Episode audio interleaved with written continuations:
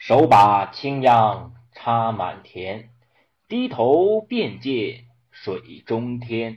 六根清净方为道，退步原来是向前。各位朋友，大家好！中华文明源远流长，历史上给我们留下许多神奇的故事与珍贵的财富，这些故事传承千年。至今依旧为人津津乐道。今天我们将追溯历史、品读历史、感悟历史带给我们的千年智慧。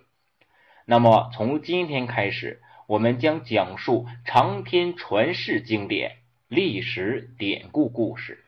如果有讲的不好的地方、讲的不对的地方，欢迎各位多多指导、多多批评。那么，我们今天讲的第一个故事的名字叫做《共工怒触不周山》。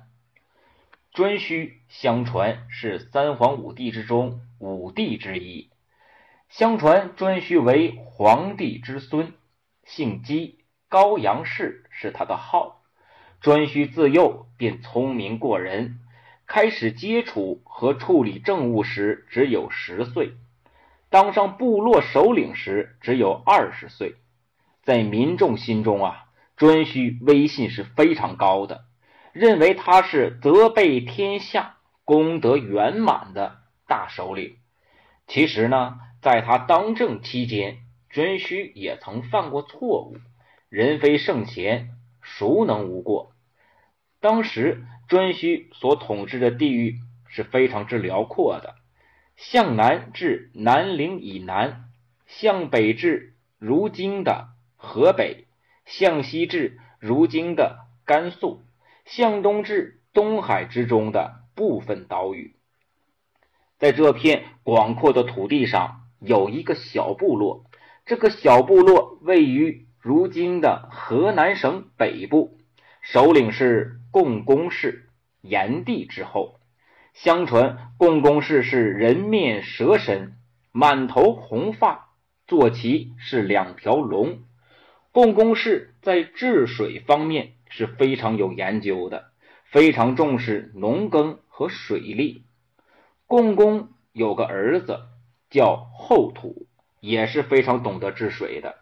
有一年，父子二人一同勘察领地的土地状况。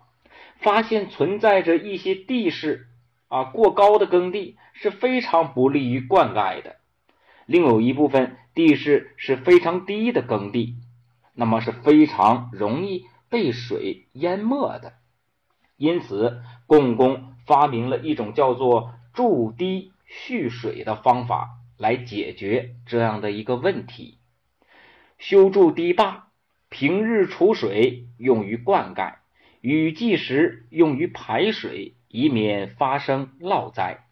另外，共工和后土还率领部落的人将高处的土运至低处，把参差的洼地垫得平稳，垫得高了起来。如此一来啊，不但耕地的面积扩大了，而且更加容易灌溉了，大大利于农业的发展。但是呢，共工氏的这种想法被颛顼否决了。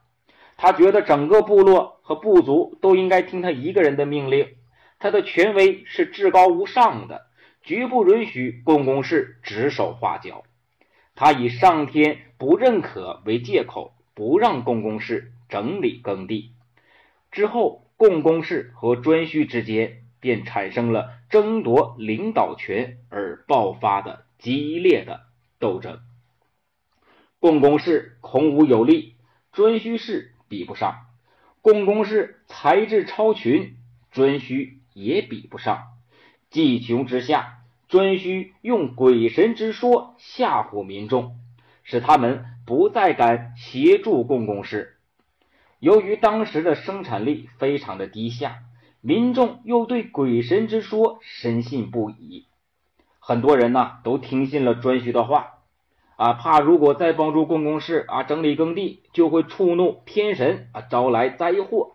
所以呢，站在颛顼那边的民众越来越多，面对此情此景，共工仍然坚持己见。他认为自己提出的主张是正确的，因此他不低头。在颛顼氏用鬼神之说蛊惑民众，使得民众不再信任他。他决心以生命的代价证明自己。他倾尽全力撞向巍峨耸立的不周山，打算撞倒不周山，把附近的低洼的地面而填平。在共工氏撞击下，不周山从中间折断，顷刻间，山体伴着石块和泥土倾塌下来，天空开始剧烈的摇晃，大地开始颠簸。原来不周山是支撑天与地的柱子，如今支柱断折，原本系着大地的绳索就此断裂，大地开始向东南。塌陷，天空向西北倾塌。由于天空倾向于西北方，所以太阳、月亮和星星每天东升西落。由于大地向东南方向倾倒，所以江河中的水呀奔流由东而入海。虽然共工氏撞断了不周山，使得天地之变化。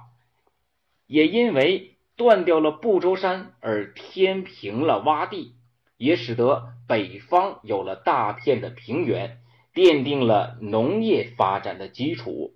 为了表示对共工氏的敬仰，后世将他奉为水师司水利之神，奉其子后土为社神，即土地神。